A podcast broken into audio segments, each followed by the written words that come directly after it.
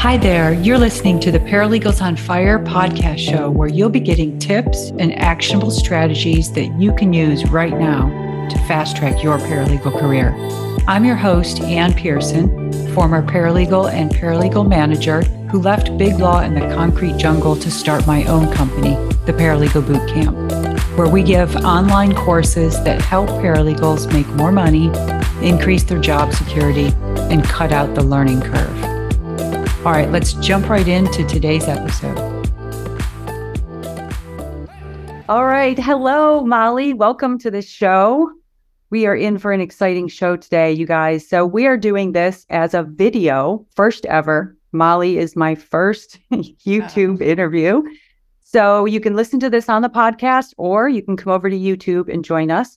So, I want to welcome Molly McGrath, second time on the show, her first time on the show the reason I actually brought her in that time was because I listened to one of her podcast episodes and she said something very courageous and kind of forward, something along the lines of, your employees don't want your crappy job or something like that. Yes. It was a great episode. And so now I'm bringing her back to talk about her new book, Fix My Boss How to Cultivate Respect, Have Courageous Conversations, and Increase the Bottom Line. And Molly, I love the title. I've got a early manuscript from your publisher. Thank you for that. So I would like to know, first of all, well, before we get into that, uh, first let me introduce or have you introduce yourself and tell everybody what I already know, which is that you have such a unique position to be able to write a boss book because you've sat on all sides of the table, behind various desks, so yeah. tell us a little bit about you for people who haven't heard the other episode. Yes. And thank you so much for having me again. I'm completely honored. And this is my favorite conversation to have. So, my name's Molly McGrath. I'm founder of Hiring and Empowering Solutions. I've been in the legal space since 1997. And as Ann said, I have built um, multiple or legal organizations. And I started out as quote unquote just the legal admin um, in a national uh, network of estate planning attorneys, legal organization. I was hired to provide client services, member services to our law firm owners across the country through that um, experience, and I think it's important to tell my backstory because everything I write about, speak about, talk about is in the vein of sitting. I, I've sat in every seat from a CEO to a leader to a entrepreneur and business owner to an employee, starting out really truly at the front of the house in the legal space. And so through that, I was lucky back in it was probably late '90s. Uh, the legal organization brought in a, a, expert coach, and we started a coaching program for the law firm members. And we'd have these quarterly conferences every 90 days. We'd shut down, and law firm owners would come for an entire week to a collegium and a practicum and learn technical legal, marketing, software, team development practice management, what have you. When, in my knowledge, you know, my experience, there weren't a tremendous amount of organizations out there doing that, talking about that, teaching that in the late 90s. And um, so every 90 days, about 1,500 law firms across the country would come and bring their support team member, which I was super grateful and thankful wow. for. And um, it was interesting mm-hmm. because we would get to the breakfast tables, the coffee breaks, and things of that nature. And we'd mingle with the members. And, you know, you would turn to your left and talk to the attorney and say, Oh, what's the greatest challenge in your practice? And they'd say, Oh, business would be would be great, but for the employees.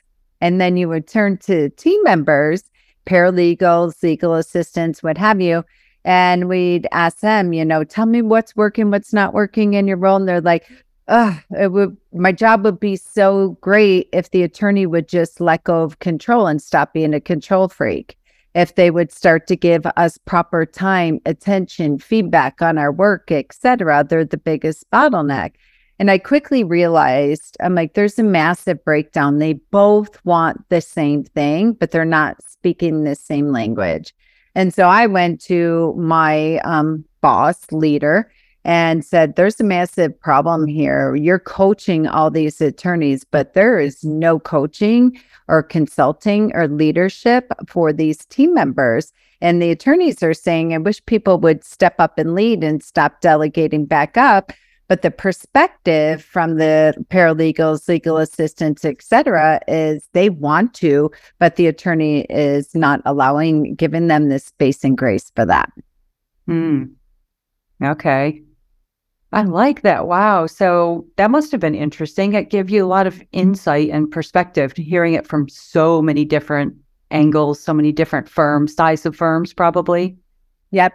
Different size of firms. By and large, most of them were in the transactional side, estate planning, elder law, Medicaid planning, uh, some some court, probate and trust administration, et cetera. But for the most part, yeah, all different sizes, all across the country, 100% across the board. And I even said to, you know, my attorney, coach, boss, like, if you don't believe me, why don't you run a survey? And sure enough, we did. And 100% of them came back with that same essence and tonality. Wow. Okay, so you're writing a book, Fix My Boss. Now, what's interesting, I would love to get your your thoughts on this. When I read it, so when I read the title, I thought, oh, this is a book for paralegals or legal assistants, legal staff, um, or any staff, really. Doesn't have to be even a law firm. But the title, Fix My Boss or Fix Your Boss, tells me that it's going to be something that's going to give me the tools to fix them.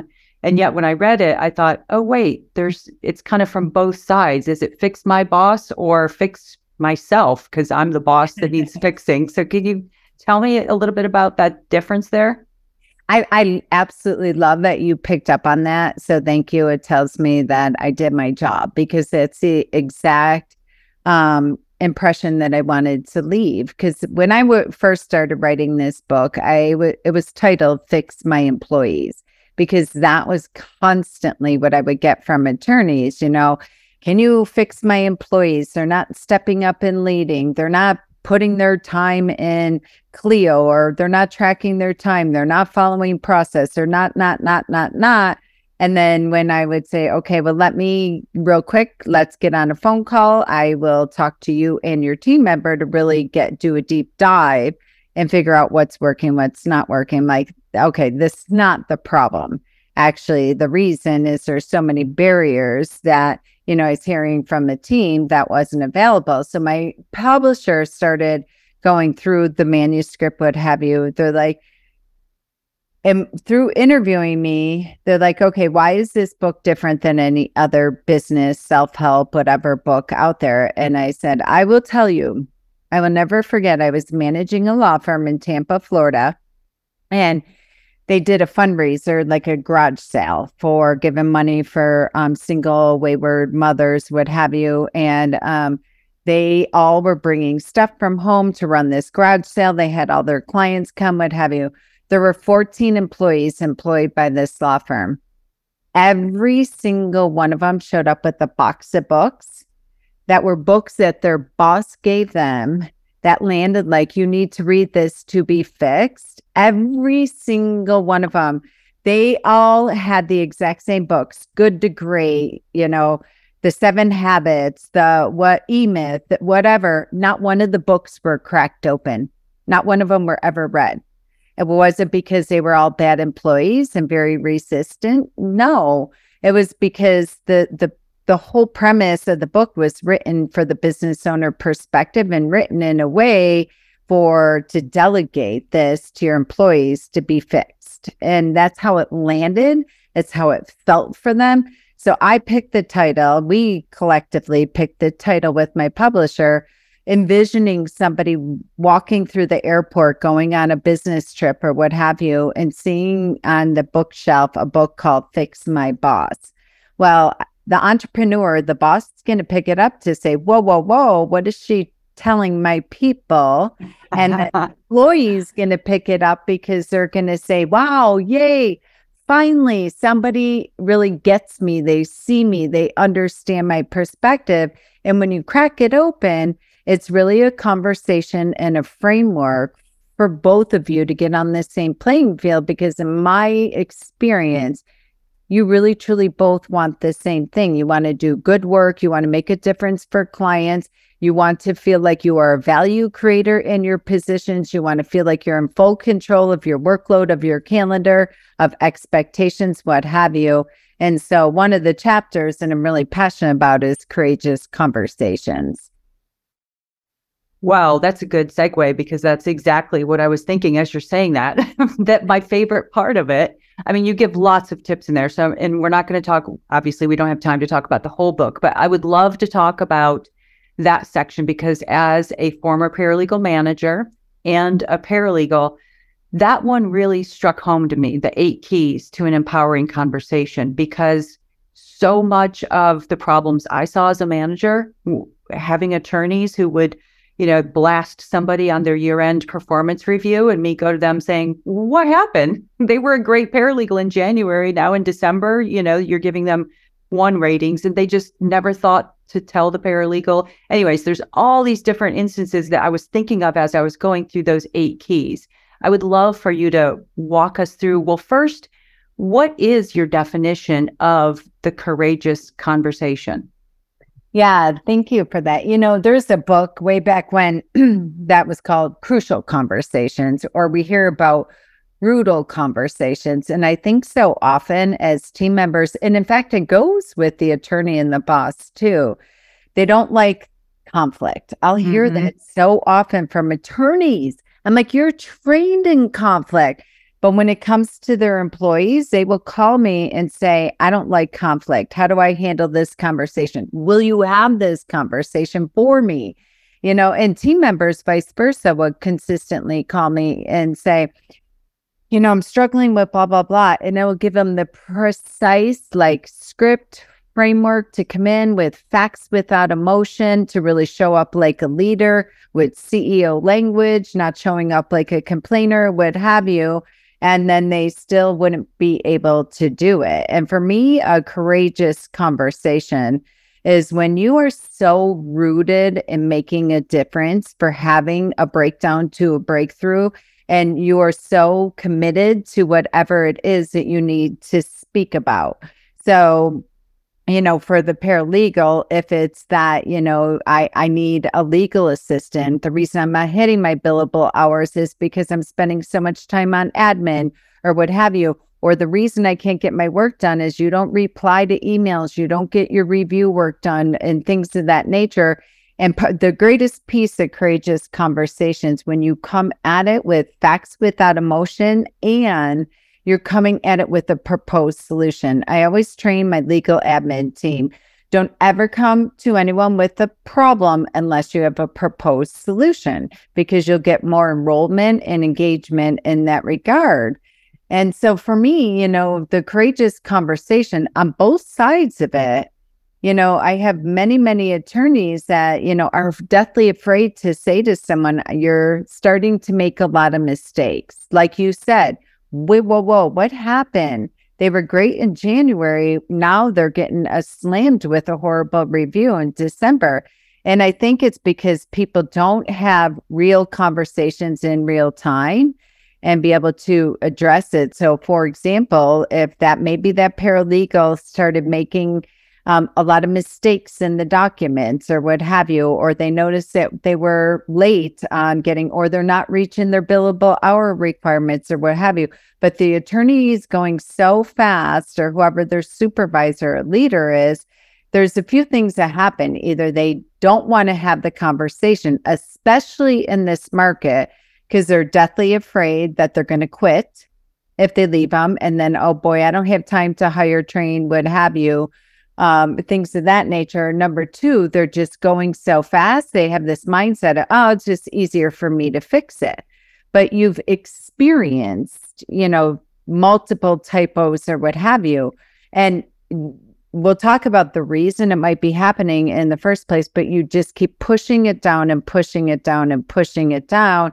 And don't have the conversation in real time. And for me, a courageous conversation is when you notice it once, touch it once, have standards within your law firm where you're having daily huddles, where you're having weekly team meetings. Part of the agenda, I force my firms to have what did not work about last week. And everybody needs to have something that didn't work. If you don't have something that didn't work, you're not on a path of growth you're not having real conversations in real time. So, for that example, but that paralegal, imagine in my experience, when I really force my law firms to have the conversation, especially the attorneys, it's very, I mean, it's shocking to a lot of employees. They think, oh, my attorneys, you know, they're they're trained to be uh in critical conversations, crucial conversations in the courtroom, what have you. But when it comes to you all as team members, they don't know how to have the conversation.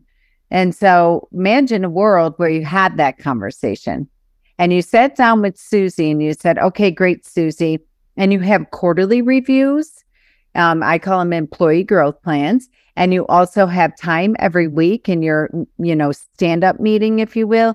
Okay, what didn't work about last week? Susie, I noticed that you, you know, out of the four documents I reviewed, that um, four, uh, three of the four had typos, and the naming conventions or what have you were missing really simple stuff. And Susie can say, you know what? I'm really glad that you bro- brought that up because I've tried to get time on your calendar over and over again about the intake team that you hired in the Philippines and they're now outsourced and what have you, or the information that I'm getting, or if it might be, you know, we can solve it in real time. And the other side of that is when you're seeing these multiple things, and maybe you're not going to do it in a group session, but you're going to take Susie out for lunch and have a one on one. And you ask her some really, really per- powerful questions. And she divulges to you that she's going through, you know, a lot of personal trauma or she's dealing with her workload's overwhelming right now. You know, the associate attorney is this or the paralegal is this. And this is what I think we really need to do Imagine a conversation like that that's happening when you know it in January and you're having it in February versus mm-hmm. December. How you can yeah. turn everything around in your law firm. Yeah. But uh, so one of the things that you brought up, and this might be jumping ahead a little bit, was the was one of the keys, which is having the conversation about facts and not emotions. I think that is critical. Like I can imagine you're upset about something and I think you even gave an example of instead of saying I'm overwhelmed and I'm stressed and I'm this and I'm that, state exactly what it is. You know, maybe it's like what you said. Well, that intake team that you hired from the Philippines to save money is costing me time or, you know, come to them with facts instead of emotions. That how do you do that? How do you keep your emotions out of it? You know, I love that. And I always train people because this is eh, more so on the support team side, especially if, I mean, I think I can say this here, especially for women. We're always so afraid that we're emotional, that we're sensitive, what have you, especially in a law firm environment. We want to show up professional. We don't don't ever let them see us sweat or cry.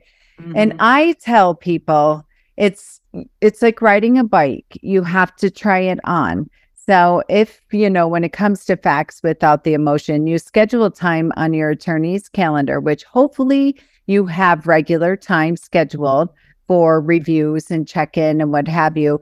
But you schedule time on their calendar and you put the subject matter on there. I want to review our intake process and how it's impacting the life cycle of the file, how it's impacting my billable hours. And you have bullet points right there. So when you schedule time on their calendar, you or if you're going to their legal secretary executive assistant you give them the data and the facts and the information. Because otherwise they're going to go to storyville and think that you're coming in to quit or ask for a raise or what have you. So you want to prepare it just like you would for a board of directors meeting. And then when you come in listen the first time if this is new for you and you're not used to that you probably will get emotional. So, what I like to say is bring the tissues in the room with you if you know that about yourself and preface it and set this stage and say, okay, you know, I'm studying with Ann. I learned, listened to this podcast. I read this book, Fix Your Boss. I really want to step up and lead. I really want to start issue spotting. I really want to start coming to you with proposed solutions and suggestions. And right now, this is a little hard for me. So I might get a little bit emotional about that. But, you know, one of my favorite sayings is all it takes is 20 seconds of insane courage. You bring the emotions up, they come with you, you name them, you already identify it, and then you say it. And then when you have your data points and you're anchoring to that, they just dissipate. And now it's you treat it like a board of directors meeting and always coming from the perspective of how it impacts the client, how it impacts the firm reputation, how it impacts the law firm, and then how it impacts your job. So the one in the Philippines you know, you hired this intake, there's a lot of mistakes, what have you. And, you know, here's what I noticed it's taken me an average of 2.4 hours per file matter now to chase down information. It's taking me, and you're coming with time and money and and and the impact on you from an energy perspective as well and the impact on the attorney I can I can imagine that when you I love that you told me you saw these that you're starting to see a lot of mistakes. I understand the impact you and I want to be a, a problem solver. I don't want to create extra work for you. From my perspective, where I'm seeing, here's the areas that I'm noticing that we probably can make a two millimeter shift and eliminate that.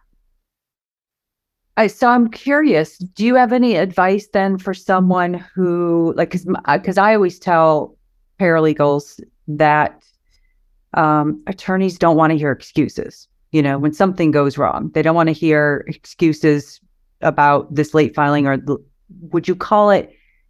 It's not excuses that you're saying, right? It's the people in the Philippines. It's this. It's present them with actual data yes. about the mistake. Yeah, absolutely. I would say, and I love that you said that because they don't want to hear excuses. And usually the excuses end with a period at the end of the sentence. Well, the reason I didn't do this was because the outsourced team you hired in the Philippines or what have you. And then there's a period at that sentence. You're not coming to, okay, great. It, when you're anchoring to process and production, and again, the facts without emotion, you're anchoring to that with real live data and information. And the sooner you can do that, then it's not an excuse. It's an excuse when the attorney has to come to you and ask you why. It is never an excuse when you're proactive about it. You're seeing it, you're naming it in real time, and you're taking action on that and, you know, scheduling a stand up meeting and you're coming like a CEO, like a business consultant, like a production cop. And you're coming from that perspective and you're spearheading it. And the second you notice this, because this is the thing when courageous conversations that I'm really passionate about, I think is employees, we have been trained, especially in the legal space, especially paralegals, that you should be lucky to have a job. You are going to come in and do what you're told put your head down, keep your mouth shut, and you will get rewarded with a paycheck at the end of two weeks or what have you. And but those were the rules that we were handed down however long ago that you started your career. Oh, but now what I'm hearing from attorneys is that might be the unspoken rule, but that's not what they're looking for. When they have a paralegal come to them, put time on their calendar, and like, okay, great. I just want to talk about am I'm identifying there's a, you know, not hitting billable hours. There's a lag in the process, production bottlenecks, and what have you. And I just want to give you my perspective. I've been tracking this, I've been auditing it, and here's where I think it starts. Starts at intake, and then it starts here. I know it was cost effective to hire the Philippines, but I went back and looked when we had that legal assistant that was $25 an hour versus $12.50 an hour, here was actually where it was working. It was saving you time, me time, you know, the life cycle of the files. We had somebody here who could over communicate with clients and cl- the customer or client experience was white glove off the charts, would have you. They would be like, so you're like, so for the additional, you know, $7, whatever a uh, week, or an hour, a week, or what have you, here's where I see that we're actually losing money. They'd be like, all right, go hire someone. okay. That brings me to my question is because as I was listening to that, I was thinking, all right, well, what does the paralegal do then if they've read your book? They, and we'll talk about the eight keys in a minute that will help them, but they're ready to have this courageous conversation. They have it. That's the issue. We'll use that as the the problem, the intake people that they were trying to save money on and outsource it. What if the attorney hasn't read your book and they're not open to courageous conversations? Does it have to be that both parties are willing to have that courageous conversation? Because one has to be willing to hear it, right? And the other has to be willing to say it. Yes, absolutely they might not in the beginning. This might be new for them or what have you. But when you always anchor to the why, and so, so often I will have paralegals, legal assistants come to me like, I tried that and they shot it down. I put time on their calendar and they ditched the meeting. They were late to it. A client emergency happened, what have you. And to your point, I always say, well, your excuses are the cemetery of your dreams. So your attorney will continue to ditch meetings, be late for them, what have you, until they're not. And so it's not that I, I tried that and it didn't work. Let's try it a different way. Talk to me about the language that you did use. So, whether anybody reads the book, doesn't read the book, what have you, and they're like, all right, I'm willing to have a courageous conversation of course, you can buy the book and get the information on there as well. And you put time on your attorney's calendar and you feel like you followed the framework, facts without emotion, came in with data, stated the meeting, all the things, and you were hit with resistance. You just have to try your language a different way. You just have to. So, very rarely is it hit with resistance. Uh, and unless the why and the impact to the client, to the branding, to the reputation, to the process, to the production, to the calendar, to the money, to the life cycle of the file are not properly stated in, in that regard. Sometimes, and I have a law firm in California right now, their whole law firm is going through my law firm ad- admin boot camp, including two of the associate attorneys because the attorney, managing attorney, is very old school. He inherited this practice from his father, you know, 40 some years ago. And this is the way we always did it. And it is what it is, but it's inefficient. The process needs to be changed, what have you. And he continues to, but nope, nope, nope, nope, nope, nope. But the team kept showing up every single week. He would be like, ah, about this or that or what have you. And they kept anchoring to, I just want to want to point out if we can really stop sending draft documents by mail and printed paper to the clients via FedEx, then it wouldn't be this. If we can just implement this one part of the process, if we could implement this one part of the process, what have you. And every week, and they're chipping away little by little by little because it's not an either or conversation and it it's really finding that two millimeter mm-hmm. shift and progress not perfection. So if you feel really strong and you know you know like one of you know i always tell my students the answers in the room. You guys know the answers. You're on the front lines all day long. You know where the next right move is. You know the change that can really en- enhance production, efficiency, what have you, keep coming at it a different way. So it might not be no, it might be not now. It might be that they don't, they're not really hearing the why. So, one powerful question when people feel like they're being matched with resistant is I will say, say to your attorney, what additional information do you need to make an informed decision? Very good. And if you keep asking them and you're unapologetic, respectful, but unapologetic about, you know, attorney Sam or whoever, Susie, I know I am answering the phones every single day. I am with the clients. I am in the, you know, I know this is the answer. I know this is a way for us to really truly get to a place of efficiency. And if you always talk about the bottom line, and that's why I put that title, because I believe right down to just a receptionist impact the bottom line more so than a, an attorney that's billing at 475 an hour. I I was wondering about that. That explains that and that does make sense. I love that because I tell them all the time paralegals increase their bottom line. Yes. Yeah, okay.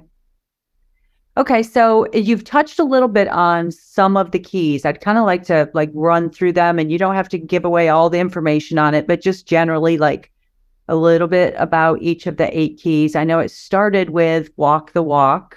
I like all the phrases on there. So um, what is walk the walk? Well, you know, it really comes down to where uh, so often they'll say, like, walk your talk, so to speak. And we can all do that, but it feels like lip service uh, versus just really, truly practice what you preach. So, for example, if the attorneys are constantly about, we get our time entered in real time, we uh, we make certain that we are you know f- no file sits on the desk for 24 hours or whatever it might be but you're not walking that walk you're not living that you know i always say so go the coach so go the coachee if they're not going to they're going to say oh this is you know just an oprah moment if you will. Like we're not we're not really going to follow. It's a suggestion today because we know we're going to move on to something else because we have shiny object syndrome. So mm-hmm. it's really like practice what you preach consistently. This why i constantly in the weekly stakeholders meeting have what didn't work about last week and what did work? And when firms really get comfortable with that they will absolutely positively be self-governing and also calling themselves out on what did what didn't work because they're walking their talk.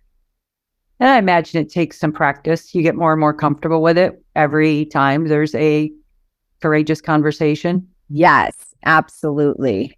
Absolutely. Um, All right. And, and so, oh, go ahead. And and not only that, but even I do say because sometimes you might get you might get hit with justification and excuses and reasoning, what have you, um, from attorneys or other people on the team or what have you. But if you continue continue to model that, especially as the owner operator or the you know managing supervising paralegal whatever it might be your team will then start to shadow and model that within you where you're like okay what didn't work about last week is I was late to every client appointment. My client appointments were running over. It was causing me anxiety. The clients, it doesn't make them feel really great or what have you. So, client service coordinator, put time on my calendar. We need to talk about how you can kind of be the cruise director and help me with that. And they're like, wow, the attorney just took responsibility for being late and going over and what have you. Now I'm going to share something where what didn't work last week from my perspective. Yeah, I could sense? totally see that. Yeah. Yeah, I could totally see that. So the next one was about being respectful. I did it was be honest but respectful. I guess that's that's a pretty given one. You don't want to be going in there yelling at your attorney. Um, but it kind of goes with the present it as facts and not emotion. So I think we kind of covered that one. Um, but what's the don't be a yeser? What's a yeser?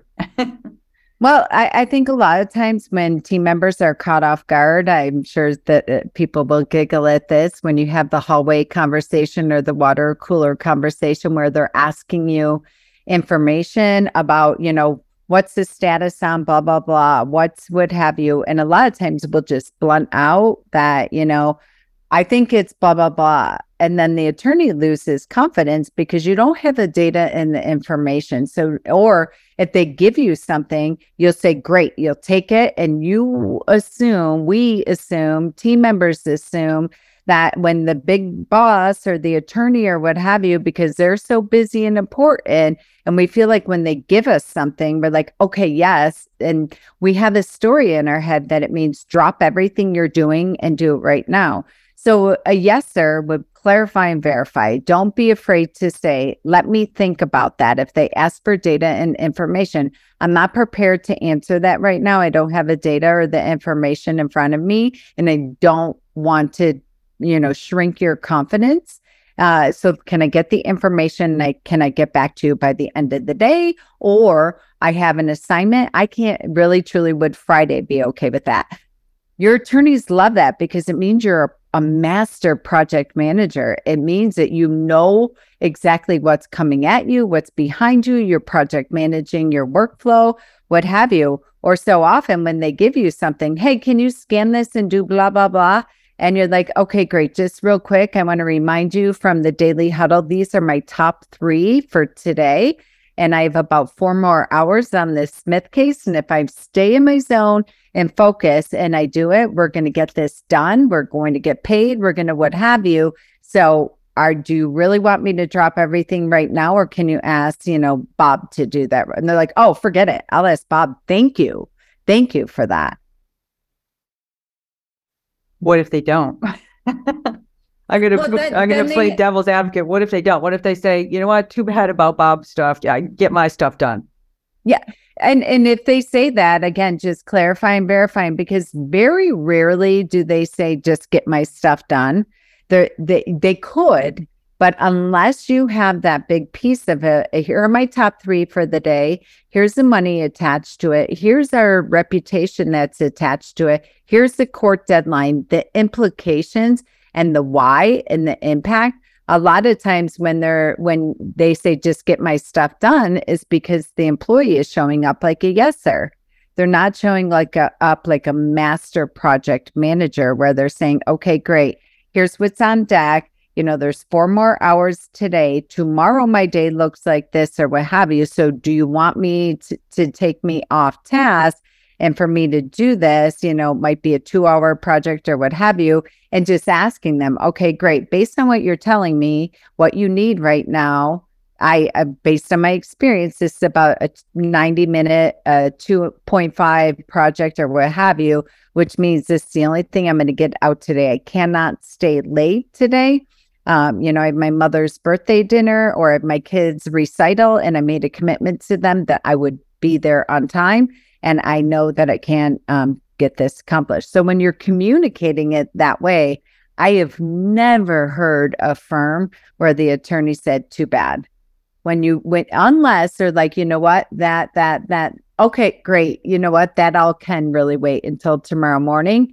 Yes, do this right now. And then you're free as an employee, as a paralegal, as the legal assistant. You're like, great because I'm not suffering in silence. I was really clear on the what's on deck, what the implications are, what the due dates are, what the deadlines are, and what the reward is for the client and for the firm in regards to deliverables and money. And still, this is the decision. So you're okay with that because you're not like just saying yes and then like, oh my God, do they not have any idea of all the stuff they gave me yesterday or what have you?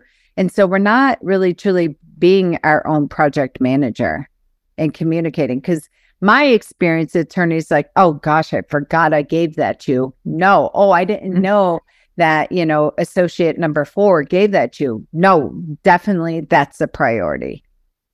I agree. Because the other side that I see is they'll take it on.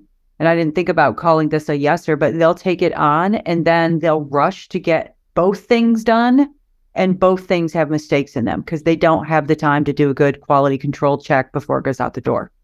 And I love that you said that. That's true. And the other part that I think is even more cru- crucial is then they resent that resentment mm-hmm. begins to build. Because when you say yes, you know, one of my very first coaches told me it's not what you say yes to, it's what you say no to.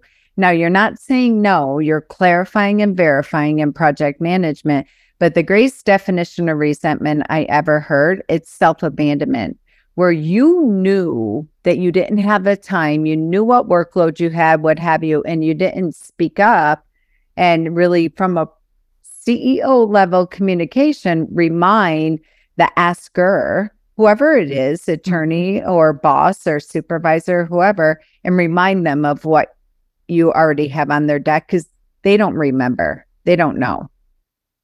I couldn't agree more. Gosh, I think about the whole like if then you also miss that birthday party because you're meeting the deadline. And then I can imagine, like, yeah, I really resent you now. You waited till the last minute and now I missed my mother's birthday party. Yeah. And not only that, but if you have a spouse or children or significant other, or even your siblings at the birthday party, now you're getting all the guilt and the compounding from them. And guess what? Your family and friends and your tribe and community are consistently telling you quit that job.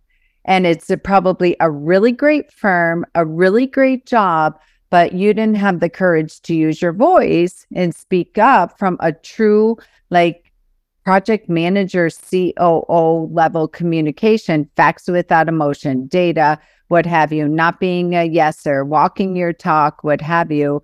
And then eventually you get to the point where the pressure is so high and you think it is what it is. This is how law firms are run. This is how mm-hmm. attorneys are. Attorneys are demanding and what have you. In my experience, because I talk to attorneys all day, every day, and have for 26 years, that's not the truth. When you come in and try to quit on them, they're like, what the heck? I had no idea. And they're shocked. And then they're, you know, really, but by then the trust and the relationship and everything's so broken, it's very difficult to recover. I agree.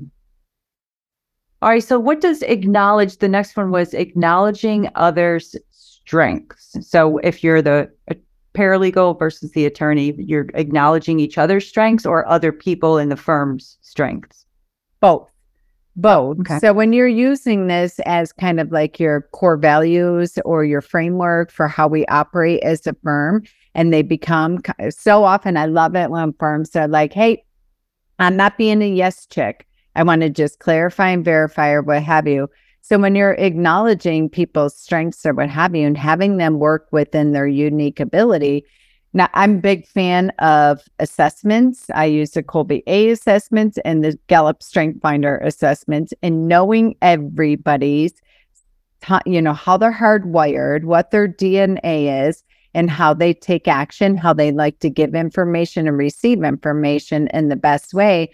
And we're very, very, very clear on how each one of us are higher, uh, hardwired then we focus on that when we're giving assignments, when we're giving projects, especially as you're on scaling up and your firm of growth and we're, you know, getting more business and people are up leveling and what have you. Sometimes we're like, oh, you know, Anne's the best person. She's been here for 20 years or what have you. She could take this on. Now we're going to start, she's going to start doing client meetings and replacing me there, what have you. And that might, you might be an extreme introvert and you might just really like paper versus process, you know, paper and process versus people.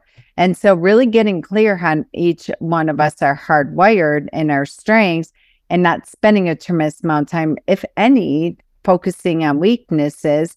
And really, when it comes time, and it goes back to that don't be a yeser, because a lot of times if we're asked to do something that we're adding a new step in the process we're adding a new service or we're up leveling and you're going to move into not just the paralegal mm-hmm. you're going to move into the senior paralegal or managing paralegal but you don't really that's not what lights you up it's not your strong suit or what have you but you believe that's the only way that you can have more opportunity and growth and what have you and when you focus on what truly your strengths are, that's not how I, I want to make more money. I want more opportunity or what have you.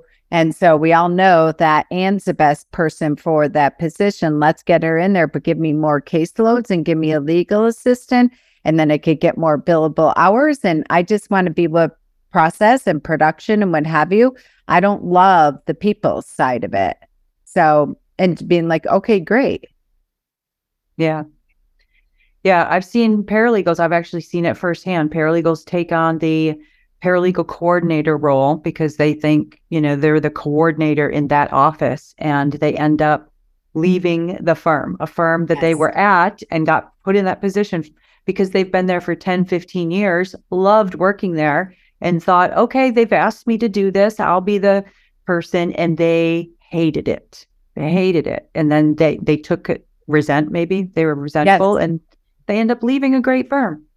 Well, I love that you just said something that's really, really key. They got put in that position. And that's the thing, gang. None of you are here to be do what you're told. Your attorneys really don't want you to. So they're giving you an opportunity and you might take it on and then have amnesia and forget. Or maybe you're not sure. You're like, I'm willing to give it a try and take it on. You get in there and you don't like it. But again, you have those meetings. You're not a yeser. You're consistently coming with facts without emotion or what have you. And how great if you have that courageous conversation with your attorney up front. It's not saying so often I'll hear from paralegals, I'll do whatever it takes for the firm. I'm a team player. I we have a lot of this head trash that if we're really, really clear on what we're very good at, uh, at our strengths, we have a culture of courageous conversations. We're consistently anchoring to facts without emotion or what have you. It doesn't mean any of this gobbledygook that we believe that I'm being negative, Nancy. I don't mean to complain, like all these pre qualifier words. No, you're a professional and you are going to work in your unique ability and strength, and you're going to communicate that. And so you might decide to become the case manager or, you know, coordinator, what have you, and realize very quickly that's not your strong suit. Pay attention to the almighty gut. Pay attention to your energy, pay attention to your resentment, pay attention to your stress and your frustration. And it doesn't have to be that way as long as we're ha- having upfront communication in real time. Yeah, thank you. There's going to be some quotes pulled out of that one. I can tell already. I love that. Paralegals are going to love that. Um, you kind of touched on the next one a little bit, but I want to kind of outline it clear because I think it's super important. And that is um, one of the eight is to um, be careful or choose the time and place carefully because I think that is huge. These courageous conversations shouldn't be happening when somebody's rushing out the door to go to a client meeting. No, exactly. And so often, I think, you know, the quick question or got a minute request already causes for we it already sets the stage that there's not ample time. You're not prepared for this and i'm coming at it with my agenda and c- catching you off guard. So you know same place same time and kind of bundling your issues for your dedicated if you have the structure and the framework for your weekly meetings. So where we have our daily huddle check-ins where we're doing but our all all team members, all company meetings and checking in our case review meetings, our attorney meetings, whatever. So when you have hardwired time in the calendar and you're like, okay, great, my caseload is crushing me right now. It's been happening for about two weeks. I've been paying attention to it. I've been tracking it. I have proposed solution. You're not going to sling an email for that. You're like, we can't solve it. It's going to create communication ping pong. I'm going to batch it for the meeting. I'm going to batch it for my time. If there's not time, then you're going to put time on the calendar, like I said um, earlier, where you're going to schedule it on the calendar with whoever you need to. You're going to set the agenda. You're going to preface what it's about, what have you, and you're going to show up prepared. But there's nothing worse than, you know, I hear this from attorneys all the time they're like, I was just about ready to go on a podcast or give a presentation or what have you. And I had a 10 minute break. And then Susie walks in. She's like, Hey, do you have a minute? I just want to let you know that uh, our biggest case just fired us. That's mm-hmm. not the time to give that information. There's nothing your attorney can do with that information or what have you at that time. And it goes both ways. It goes for coworkers, what have you. Really being aware of what the person just walked out of, what type of meeting, what they're about to work on, etc. That you know you're not going to um, tell them that we got a bar complaint when they're walking out the door going to their wife's you know 50th birthday dinner where they finally are showing up on time. What have you? You have to ask yourself like, does this information have to be delivered right now? Very good point. Very how will this impact? So often attorneys will say to me, oh, I walked into this consultation getting ready, or paralegals, because it goes all the way up. you know, it's uh, getting ready to walk into this consultation with the, uh, a, a prospective client. It was going to be a $20,000 fee, what have you. And the receptionist just, when I was coming out of the bathroom, told me that she quits. Well, you're, you're responsible for the energy you're bringing in the room and you leave in the room and the client's going to feel that. Yeah, I agree. Well, so I, I know we've been going on for a little bit longer than we planned. Um, and so I'm going to leave the other ones for them to go buy the book. Okay, great. Mm, go buy the book, Thank Fix you. Your Boss. Um, and also, because I want to ask one question that I know I was thinking, and everybody asks me, so I know they're going to be asking you how do you have the courageous conversation about I'm underpaid? I am un- severely underpaid and or I'm already looking and I got a job offer. How do they have the courageous conversation before they start looking? Oh my goodness. I love that. Well, even with paralegals, you don't even have to be looking in this day and age. You're probably get hammered by recruiters like myself if you uh, if you have any kind of digital or online footprint. I love that conversation because honestly, when you have the um, so if you're in a point where you need to have this conversation, you have it exactly like you did um, with that. You schedule time on their calendar. I'm okay if you put in there that um, I want to talk about my pay. This is assuming you do not have an employee growth plan. You do not do quarterly reviews. You do not have an incentive based bonus structure within your firm, what have you. If you don't have that really uh, culture within your law firm and you're at that point, this second you feel that, go have the conversation. It's never going to get easier and your work product's going to suffer. You're going to be bringing it at home. You're going to begin to resent coming into the office, what have you. So the second you have that conversation, again, facts without emotion.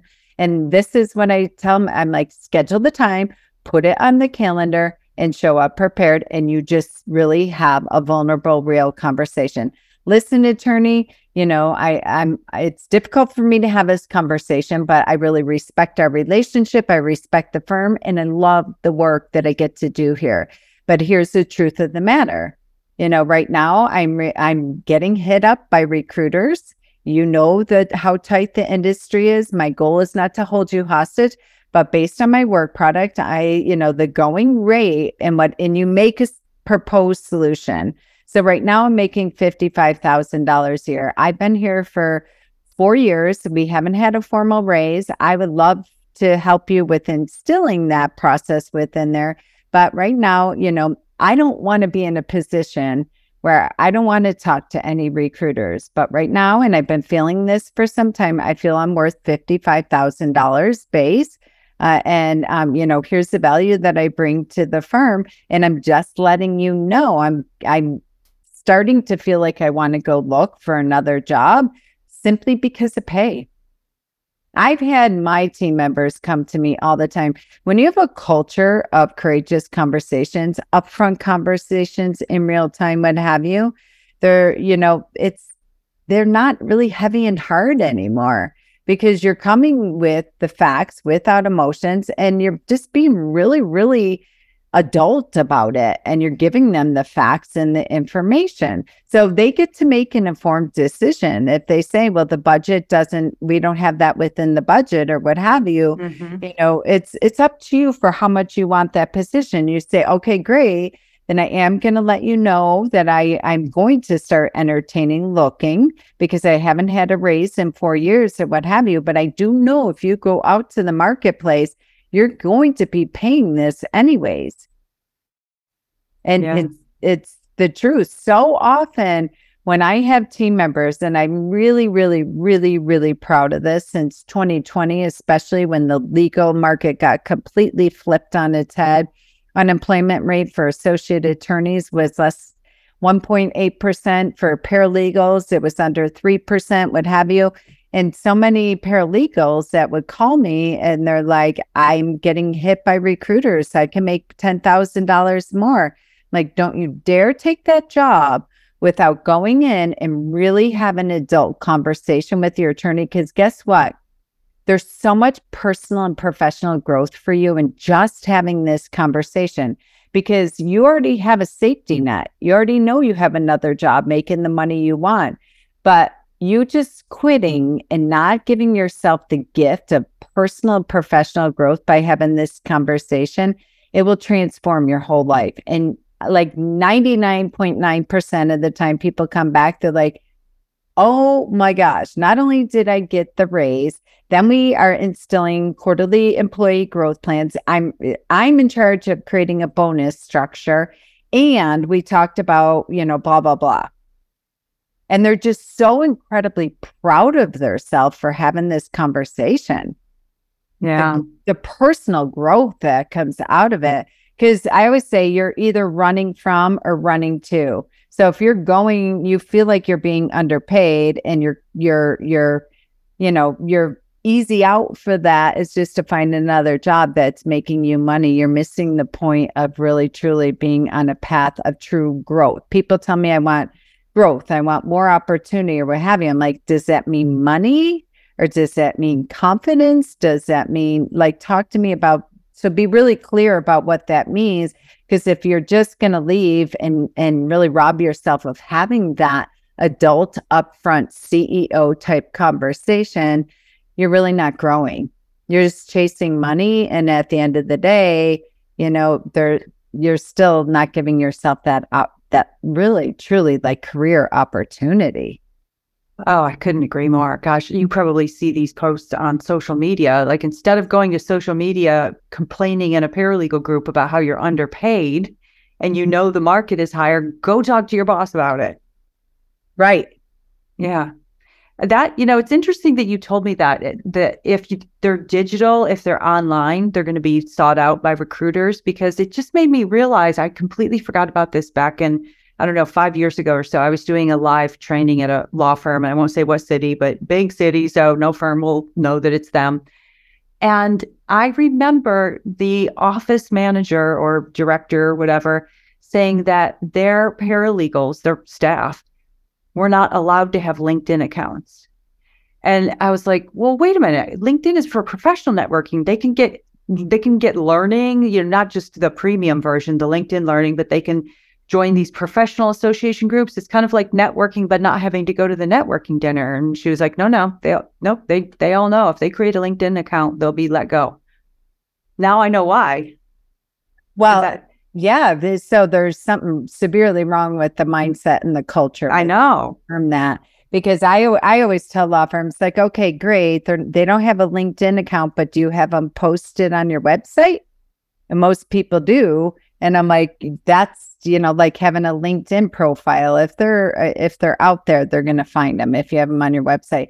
But there's something wrong with that mindset and that culture around that. Um, in this day and age, it probably would not get away with that because if you treat your people great, you give them time, attention, and feedback. They you can have courageous conversations. I my favorite Ann is as a legal recruiter when I inbox people and um, I send them message and I say, Hey, are you being treated well? Are you making the money you want? Do, would you want to hear about an amazing opportunity I have?